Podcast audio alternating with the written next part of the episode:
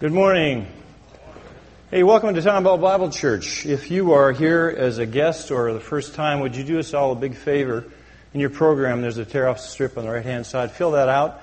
Put that in the offering plate as it comes by a little later in the service. That's really all we want from you. We're not looking for money. We're just glad you're here.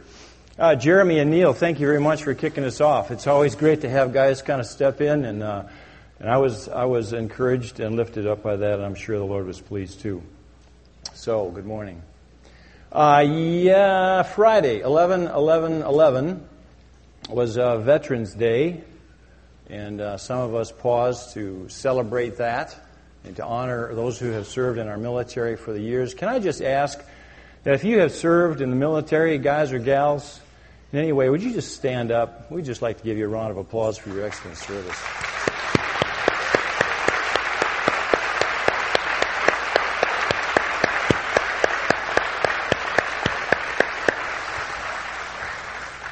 Our country is a free country where we can come together and worship like this in the open, in public, partly as a result of the service of those guys and gals around the world who kept this world in good order. So I want to thank them for that. As we open up uh, the Word this morning, we're going to Colossians chapter 2, and as you uh, go there in your Bibles, let me just open us uh, here in a word of prayer. Lord God, we love you, and we thank you for the opportunity we have to come this morning and study your Word. I pray, Lord God, that you would help me to deliver it in a way that would be pleasing to you, that I would teach the truth, the whole truth, and nothing but the truth. So help me, God. That our hearts, mind first, would be open to what you have to speak to us, that we would walk away from here changed, that your word, which is like a two edged sword cutting back and forth, slicing us to ribbons, Lord God, would come this morning, that your Holy Spirit would speak through the words that come out of my mouth directly into our hearts, and that we would be changed. We thank you and we praise you, and we pray all this in the name of your Son, Jesus. Amen. As you're turning to chapter 2 of the book of Colossians, I would just like to uh, kick it off by telling you that I have an announcement to make. I am decided, based on an email that I received from God last night, to start my own religion. It's a new religion. I have a name for it. The website is uh, still in development. The church will be called the Church of the Shadow of Jesus. You all are invited to join. Let me just tell you, there's a very simple church. It doesn't have a lot of rules. The doctrinal statement is quite short, It just has three major points. I'll outline them to you, and you can decide whether you want to join or not, okay? Point number one I'm in charge. All of my preferences, everything I like, everything I dislike, all of my preferences are rules. Okay? They're rules. Whatever I like, whatever I don't like, that's the law. And you will follow them. I have a lot of preferences. And so it's necessary for you to understand that I will judge how holy or unholy you are by how well you follow my preferences. Now, just so you're clear, uh, I will generally update my preferences as we go because my preferences will change over time, but you shouldn't be bothered by that. You just need to keep track of them. And I'll post them on the website, and everything will be fine. But just to give you an idea, I'm still generating the list. It's up to about 300 now, but I'm just going to pick out a couple for your, for your edification. I prefer, for example, I prefer that you would read your Bibles every day. Okay? You can't argue with that. That's a good biblical thing. But what I want you to do is I want you to read all 66 books of the Bible every day. Okay? All 66 every day. That's a preference I have, and I'm going to ask you to uh, consider that to be a law and a rule. I prefer praise songs, by the way, like we had this morning. Hymns are out. Okay? As of now, hymns are out. Uh, and in fact, you should not even have the desire for us to sing hymns. Okay? That's my preference, is that you don't even want to sing hymns. Instruments on stage are good. Uh, djembes are out. Sorry, Neil. Where's Neil? Drums are okay, but no djembes. Guitars are good. Uh, harmonicas, sorry, Jack, are out. Pipe organs are out. Uh, those are my preferences, so that's what we'll do. And, um, oh, one other thing which uh, was making its way fast to the top of the list. I want everybody to speak with a Minnesota accent. Try this. You betcha. After all, Minnesota is God's country. Rule number two is we will communicate with God my way. Okay, I have a special way that I have developed that we can communicate with God. You all know uh, Stephen Jobs died uh, October 6th. For about a five year period, I was in heavy negotiations with Stephen Jobs and decided we we struck this very lucrative business deal under which, after he died, he would go to heaven, he would set up a special web link for me to directly communicate with God on my iPod, on my Apple computer, on my iPhone, iTunes, iPad, and Skype. So he's completed that, and I, of course I had my first uh, web link with God last night, and everything was good. So as of today, all communication will be done through me. I have an exclusive arrangement with the web link, and the link is up and running, but you have to communicate it all through me. And I didn't think you'd mind that at all. So all through me. Prayer uh, is no longer necessary; it's obsolete, and therefore it'll be banned in our new church. And all communication with God will go through directly through me. And then rule number three, which I'm sure you all will enjoy. The first two are a little burdensome, I must confess, but the third one is easy. We will practice what I call anti-asceticism. I like that word, anti-asceticism. You all don't know what it means, and I think it sounds very spiritual. So you will adopt it as the governing body or governing rule for how we operate. Anti-asceticism is a, is a means by which we become spiritually perfect by being anti-ascetic. And now what that means is there's some special rules go along with that. First thing is you must get no less than 12 hours of sleep at, per night. No less than 12. You will eat not f- three, not four, not five, but six meals a day. In between the meals, you're to eat high calorie desserts and chocolate only. Six hours of television is mandatory on the couch in, the, in a supine, a laying down position. Okay? And because we think we need to, we're going to measure your weight weekly. So when you come in in the morning, there'll be a scale here, and we'll measure that. We'll measure your progress uh, against that. And these chairs are going to all have to go. Bear, we're going to have to move all these out and bring in La-Z-Boy recliners on Sunday morning. So my question is, how many of you are in? Come on, the La-Z-Boy recliners are going to get you. Open your Bibles to Colossians chapter 2. And as we read this section, I want to go back to the 30,000 foot level for just a minute, and a little later you'll understand the sarcasm about a new church. Why did Paul write the letter to the, to the Colossians? Well, here's what happened. A guy named Epaphras, who was at the church in Colossae, Paul did not found the church there. In fact, he never went there. He didn't meet most of the people who, who lived there. But Epaphras did. And Epaphras went to Rome, where Paul was in prison. Epaphras said he had a problem. He said he had a problem because he got heresy a heresy going on in the church in Colossae. The Colossians are, are, are hearing this, and I need your help to refute it. And so Paul wrote this letter for a number of reasons, but primarily to refute the heresy that was going on in, in the Colossian church. So, what exactly was the heresy? Well, Paul in the letter doesn't specifically mention it. He doesn't say it by name. He doesn't say, this is the heresy. But you can figure it out pretty readily. And in this section of Scripture we're about to cover today, he, he talks about it directly. He talks about three symptoms of the heresy that are going to come out very clearly in this section of Scripture. By way of introduction, I just want to tell you what they are so you'll look for them. The three isms, okay? Three isms. One is legalism, that's the first one. The second one is mysticism. And the third one is asceticism. Not anti asceticism, it's the anti anti asceticism, which is asceticism, okay? Legalism, mysticism, and asceticism. And so we're going to run through those today, and you'll see this as we read in, in our Bibles this morning, uh, those coming through quite clearly. So if you would, would you turn to chapter 2 of the book of Colossians, and we'll read uh, 16 through 23, or you can follow it on the screen.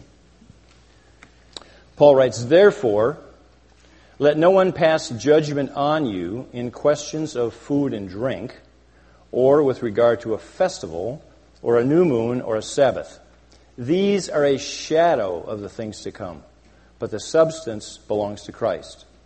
Let no one disqualify you, insisting on asceticism and worship of angels, going on in detail about visions, puffed up without reason by his sensuous mind, and not holding fast to the head, from whom the whole body, nourished and knit together through its joints and ligaments, grows with the growth that is from God.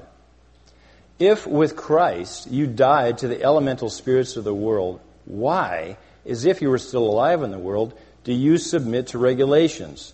Do not handle, do not taste, do not touch, referring to things that all perish as they are used, according to human precepts and teachings. These have indeed an appearance of wisdom in promoting self made religion and asceticism and severity to the body, but they are of no value in stopping the indulgence of the flesh. So you see these three isms coming through in this section of Scripture legalism, mysticism, and asceticism. And let's cover them one at a time. The first one is legalism. So, what is legalism? Well, legalism is a strict and literal, excessive conformity to laws or standards or preferences.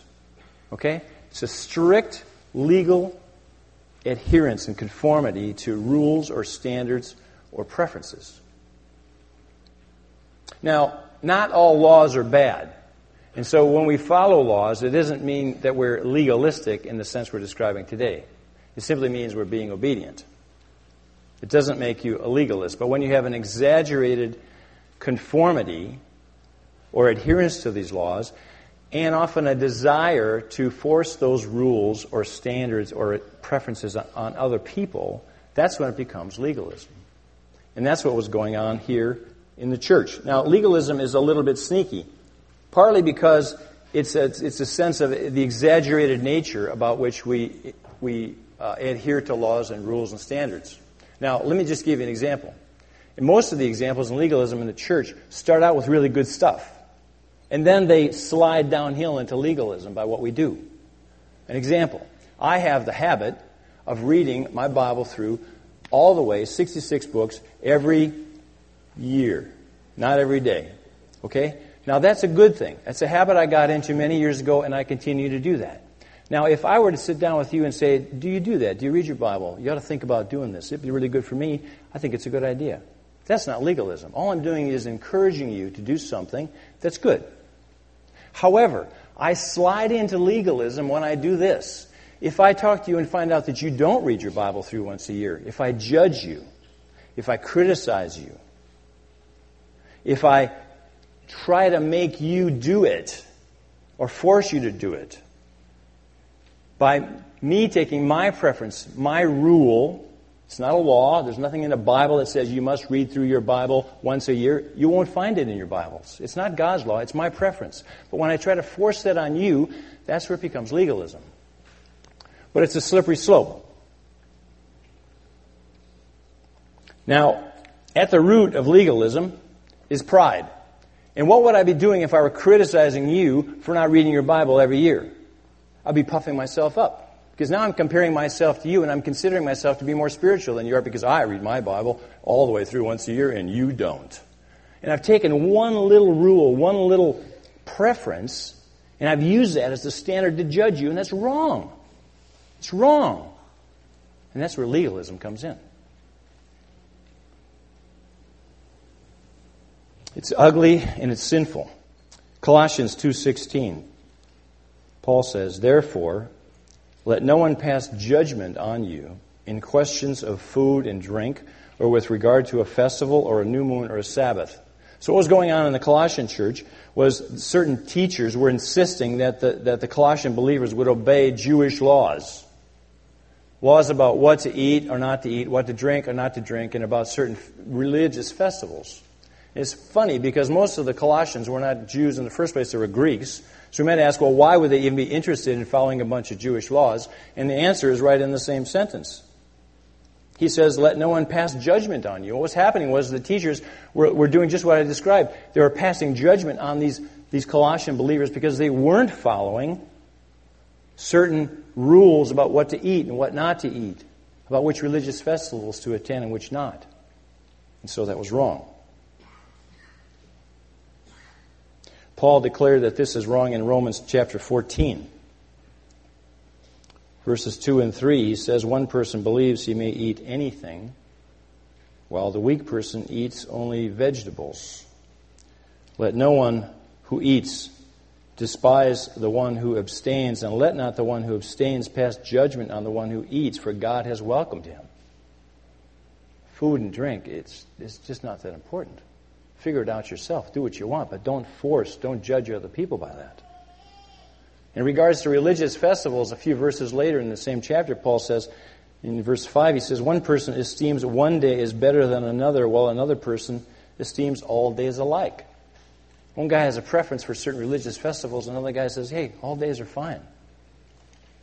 And then Paul says, each one should be fully convinced in his own mind. And keep it there. Keep it in your own mind. Don't shove it on other people. The one who observes the day observes it in honor of the Lord. The one who eats, eats in honor of the Lord since he gives thanks to God. While the one who abstains, who doesn't do it, abstains in honor of the Lord too and gives thanks to God.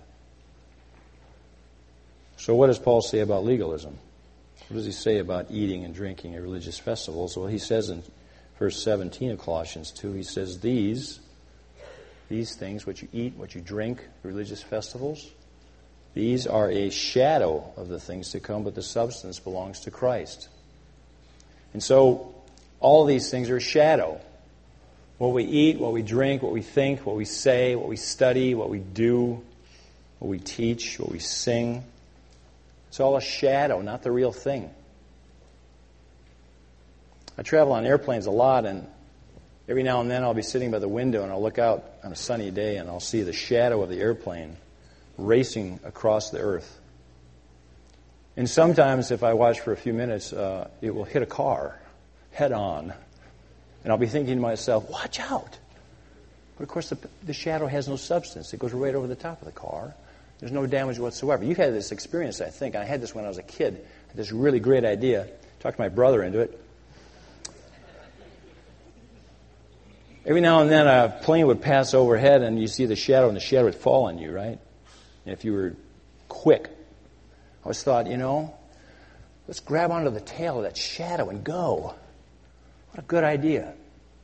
The plane's going to Miami. You just grab the tail of that shadow. You can just drag yourself all the way across the earth and go to Miami with it. But there's nothing there. And what's what Paul is saying here about things that we eat and what things we argue about, things we try to impress upon other people like a shadow. They have no substance. He says the substance belongs to Christ.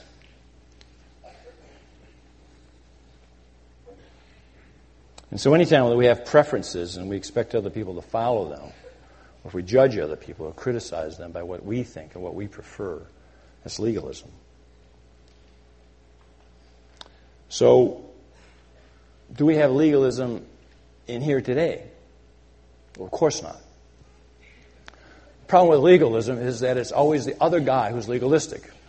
So, all of you guys are legalistic, and I'm not. But here are the kind of things we say. And if any of these stick to you a little bit, well, think about it. The English Standard Version is a better version than the New International Version, and the King James Version is the best of all. So, read this one. That's legalism. I don't drink alcohol, and all Christians who drink are poor witnesses, so you shouldn't drink. Jesus drank wine. He even turned water into wine. Wine's okay. You can drink. I don't hang around with non Christians. It's the best way to be in the world but not of the world. I hang around with non Christians because Jesus did. I never watch R rated movies. I never watch PG rated movies.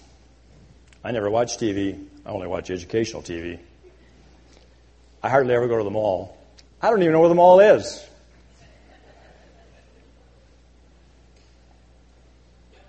I'm a vegetarian because Adam and Eve were.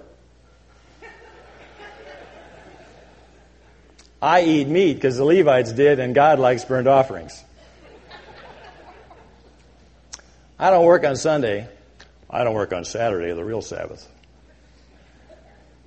I pray in the morning because Jesus did. I pray in the evening because Jesus did. Paul says this kind of stuff has got no substance. It's like a shadow. It's useless. Why do we do it? It's worthless junk. Paul says, don't let anyone judge you by this, and don't do it to other people either. He doesn't talk about it here because he spends most of the book of Romans and most of the book of Galatians to address it. But legalism, you get on that path, you're going to slide to a place where you don't ever want to be legalism, when it slides downhill and gets all the way to the bottom, it says, I not only want you to follow these rules, and I'm not only going to judge you according to the preferences and rules and standards that I have, but you can't be saved unless you do them. And when you cross that line, there's no going back. Remember, it's not about what you do and what you don't do. It's not about rules and regulations and preferences. Salvation is by faith alone in Christ alone. And it's got nothing to do with what we do or don't. But don't ride that legalism slide. It's where you'll end up. Okay, that's legalism. Next, he talks about mysticism. Now, why did I call this mysticism? Well, mysticism is the definition of what he's talking about here. Mysticism is a belief that you can have direct access or a direct relationship or special knowledge or special truth about God in a subjective method. Some kind of a subjective experience. And that subjective experience could be a lot of different things. And we call it subjective because it's hard to grab. It's hard to prove. It's hard to deny. It's hard to really figure out what it is. It's one of those subjective experiences. Could be a feeling, could be a dream, could be a vision, as we'll see here in a second. That's mysticism. It's the belief that you can have some special access to God by some subjective experience. So we look at verse 18 in Colossians 2. It says, let no one disqualify you, insisting on asceticism. We'll come back to that in a minute. Insisting on asceticism and worship of angels, going on in detail about visions, puffed up without reason by his sensuous mind. Well, part of the heresy in the Colossian church was these two things one, worship of angels, and two, visions. Now, we don't know exactly how this all worked. But it's mysticism. Anytime that you believe that you can have a special access to God, in this case by visions or by worship of angels, that's mysticism. Now, angels are real. But God does not want us to worship them. And so the guys that were doing this were clearly out of bounds. In the book of Revelation, in chapter 19, John, who wrote the book, had an encounter with an angel. And it says in verse 10, he says, Then I, John that is, fell down at his, that is the angel's feet, to worship him. But he said to me, You must not do that. Even angels know that they shouldn't be worshiped. I am a fellow servant with you and your brothers who hold to the testimony of Jesus. Worship God. Angels are beings that serve.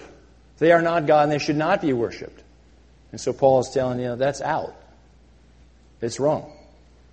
How about visions? Well, there's visions all over the new, all over your Bibles. In the Old Testament, prophets would often get visions from God. But if you look at each of those instances, it's always on the receiving end. These guys didn't dial up God and say, "Hey, I want to have a vision. Can we meet at two o'clock tomorrow afternoon?" That isn't how it worked. They were the recipients of the vision. They were surprised themselves in most cases. And so visions are something that we receive. We don't, we don't go out and try to get them from God. The trouble with a vision is that I can't prove that you didn't have a vision, and you can't prove to me that you did have a vision.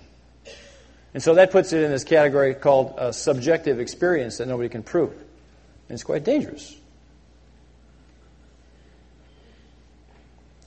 And in the Colossian church, uh, these guys who were having these visions were getting puffed up by it. They're getting big heads, literally. Because they would walk around and say, oh, I had a vision from God, and so therefore I'm better than you, I'm more spiritual than you, and everything's good. You should follow me. That's wrong.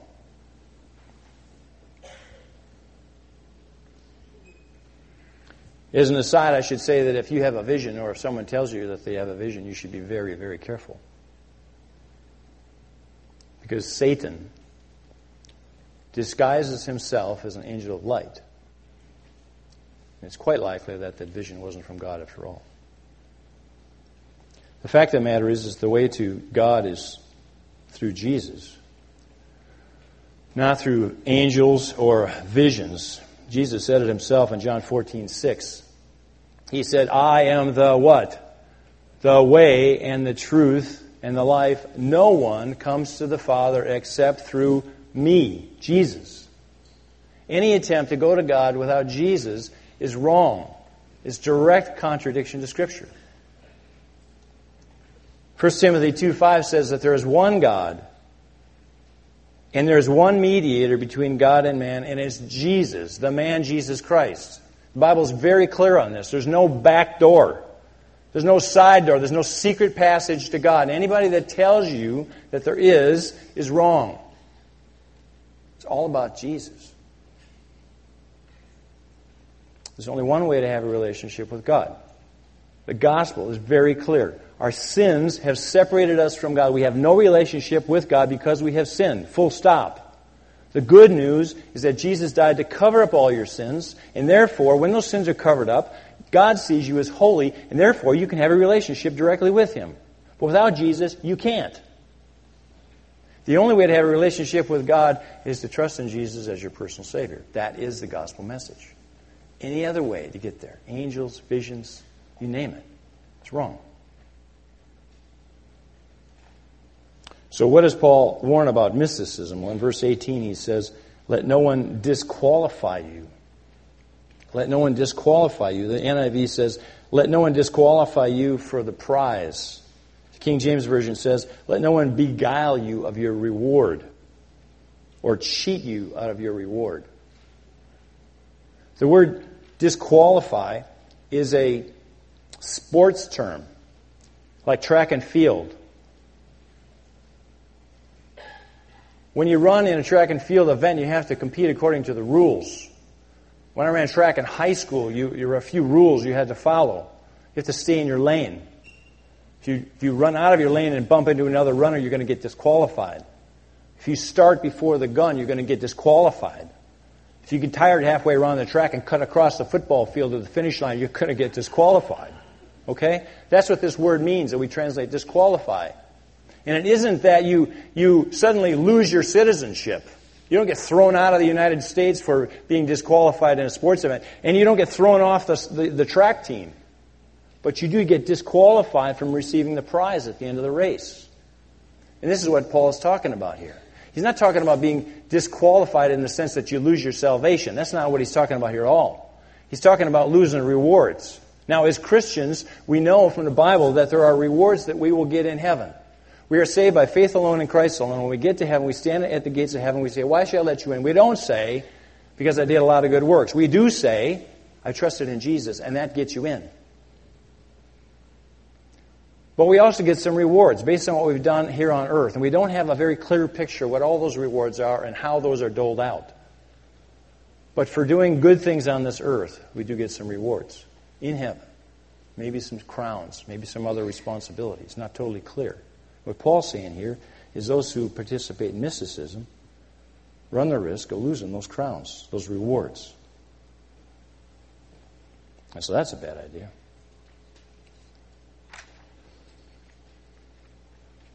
So is mysticism a problem today?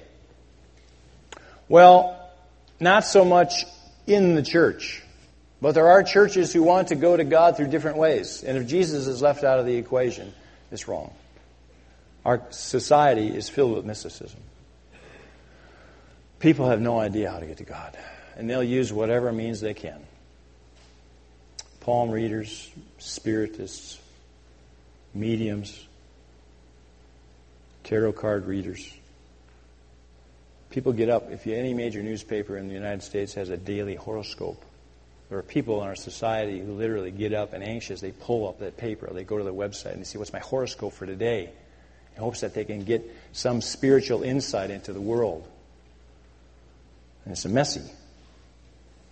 And the biggest error is that sometimes people seek God through means other than Jesus, other than your Bibles, other than the Holy Spirit. When they do that, it's just wrong.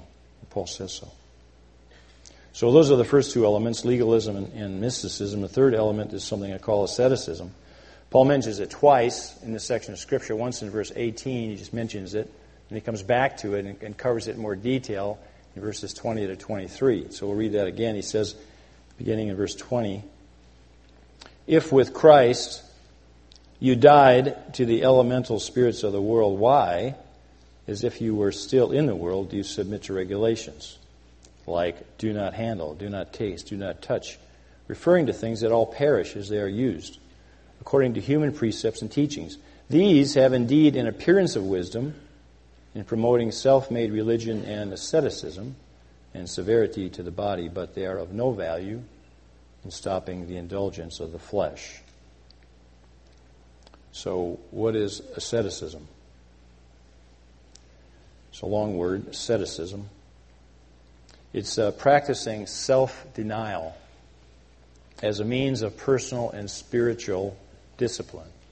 Self denial. So if you're an ascetic, you will deny the comforts of this life, the comforts of the material world. It's exactly opposite of what I described earlier. We put the La-Z-Boy lounges in here and we watch TV all day and we sit around all day and do nothing. This is the exact opposite. This is being very severe in your body and, and, and ignoring or denying the comforts of life. And the whole purpose is that you might achieve some higher spiritual goals. Now, asceticism is different from discipline, so we shouldn't get those two mixed up. Discipline is a good thing. Discipline is something, according to Titus 1 8, that elders should possess. Discipline is, is the ability to control yourself in a manner such that you can be obedient, so that you can be effective. We all know what discipline is. But asceticism goes a lot further than that. Paul describes it this way. He calls it a philosophy that says, do not handle, do not taste, do not touch. And then he refers to something he calls the severity of the body. The NIV calls it harsh treatment of the body. King James Version refers to it as severe treatment or neglect of the body. And so that asceticism says, well, I can be spiritual as long as I, as I beat my body up. And so in Paul's day, it would look like typically a man would live in a very poor house or probably out in the open without a house at all. And he would walk everywhere. He would never use a horse or a, a donkey to ride. He would walk because that's more difficult, punishes his body more. They would often fast for days and weeks at a time in order to punish their bodies. They would often walk around without their hair kempt. They would be unclean. They would be dirty, never take a shower, with the hopes of, of, of punishing their body in such a way. And some of them would even take whips and sort of beat themselves with them. Some weird idea that they become more spiritual that way and more able to be obedient to the word. And so that's a little weird. And so, is asceticism prevalent today? Well, other than those people who need to go to the gym every single day to exercise, which falls in the category called discipline, I think, we don't see asceticism too much, do we? Why is that? Well, I think it's because we love comfort too much. I think it's because we live in a relaxation environment where enjoyment is good and we enjoy the things in life. And so asceticism for us isn't really much of a problem. When we see it, it's usually in some isolated case, uh, some weird church somewhere, usually in the Far East. So we don't see it very often. But the thinking around asceticism can be prevalent also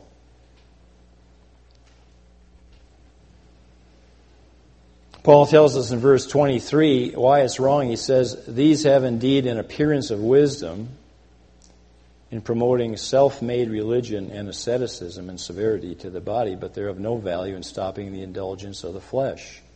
And so Paul says they have this appearance of wisdom. It's not wisdom, it just looks like wisdom. And asceticism is two things it's a physical thing where you beat up your body, and then it's a mental thing where the mental state says, this somehow makes me spiritual. And it's that second one that we have to be careful of. Because at the very center of asceticism, we find this thing called pride. Again. And in fact, in verse uh, 18, if you look in the NIV, NIV doesn't refer to the word asceticism, it actually calls it false humility. And so does the King James Version. It refers to it as voluntary humility which I think is a clever term, voluntary humility. It's like it's an act, it's like a show. And what the Bible is saying is that, Paul is saying is that it has this attitude. It says, See how humble I am. I beat up my body. I fast all day. I'm, I'm, I'm, I'm spiritual. Look how humble I am. And it's such a contradiction because it's not humility at all, it's pride.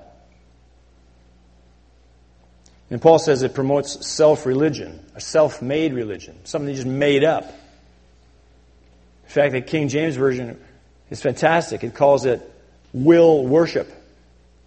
It's worship of the will, it's self made, something you just did on your own, made it up. It doesn't glorify God, it glorifies man. And then finally, Paul says that asceticism has no value in helping us to avoid sin, which is totally ironic because most of the people who get into asceticism do so with the thinking that if I beat my body up long enough, I'll be more spiritual. And therefore I can avoid sin. And Paul says it's rubbish. God never told you to go do that. God never said that's the way to avoid sin is go beat up your body. Man made it up. And so Paul says it's going to fail. It's a self made religion. It's going to fail. It's man's idea. So, there it is, the Colossian heresy. Legalism, mysticism, and asceticism, and they're all wrong, and why? Why are they all wrong? Well, Paul gives us some good reasons, but there's an overriding principle that these violate. The overriding principle is because they take the focus off of Jesus and they place it squarely on the guy in the mirror. They take the focus off Jesus and they put it on me. You see, because this is what legalism says. Legalism, at its heart, says, do what I do. Do what I do. Mysticism says, let's go to God my way. My way. Mysticism. And asceticism says, I'll beat myself up and become more spiritual. And when you say that, and you leave Jesus out of the picture, it's just wrong. And Paul makes it very clear in verse 19 of chapter 2.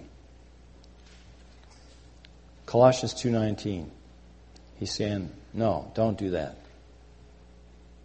He says, because when you do that, you're not holding fast to the head, from whom the whole body, nourished and knit together through its joints and ligaments, grows with the growth that is from God. Not holding fast to the head. And who's the head? Was Jesus. Jesus is the head. Jesus holds it all together. And when Jesus is not the centerpiece of all that we do, that's where we go really wrong. So we have to keep the focus on Jesus. Legalism, mysticism, asceticism, they all take the focus off of Jesus and put it on us. And whenever you do that, whenever you seek to limit Jesus, or to set him aside, or to minimize him in any way, you're going against all that Jesus is about. And it's wrong. And that's why chapters 1 and 2, which we've covered in, in the weeks prior, that's why Paul spends so much time, chapters 1 and 2, before he even gets to the, to the, to the heresy. He's talking about Jesus. He's talking about Jesus and all of his attributes and how he's superior, he's preeminent. He's God incarnate. He's, he's all God and he's all man. That's why he spends all chapter 1 and 2 talking about that, because he has to build up that argument. He has to remind his readers, Jesus, Jesus, Jesus, and then he says, here's why the heresy is all wrong. Because you've taken the focus off of Jesus and you put it on yourselves, and it's wrong. And in verse 19, he says that we will grow with the growth that is from God if we look and hold on to the head. Hold on to the head that is Jesus. It's why at this church we emphasize the gospel so much. Because the gospel has to weave its way through everything we think and do. If you got the gospel straight, you're not even going to be tempted by stuff like legalism. You're going to recognize it for what it is a shadow, no substance. Jesus has got the substance. But if you haven't got that gospel in you every single day, that's the foundation upon which we, we live. Jesus must be our focus, not laws or rules or preferences. Jesus must be our connection to God, not angels, not visions. Jesus is our means to grow, not beating ourselves up. Jesus. It's all about Jesus. Let's pray. Lord God, we thank you so much for your son, Jesus. We thank you that he is fully God, fully man, sitting today at the right hand of God the Father. Thank you that he is our mediator. Thank you, Lord God, that you loved us so much that you sent him, your only Son, to die on the cross so that believing in him we might be saved. Lord God, he is the only way. Jesus is the way and the truth and the life, and no one comes to you, Father, except through Jesus.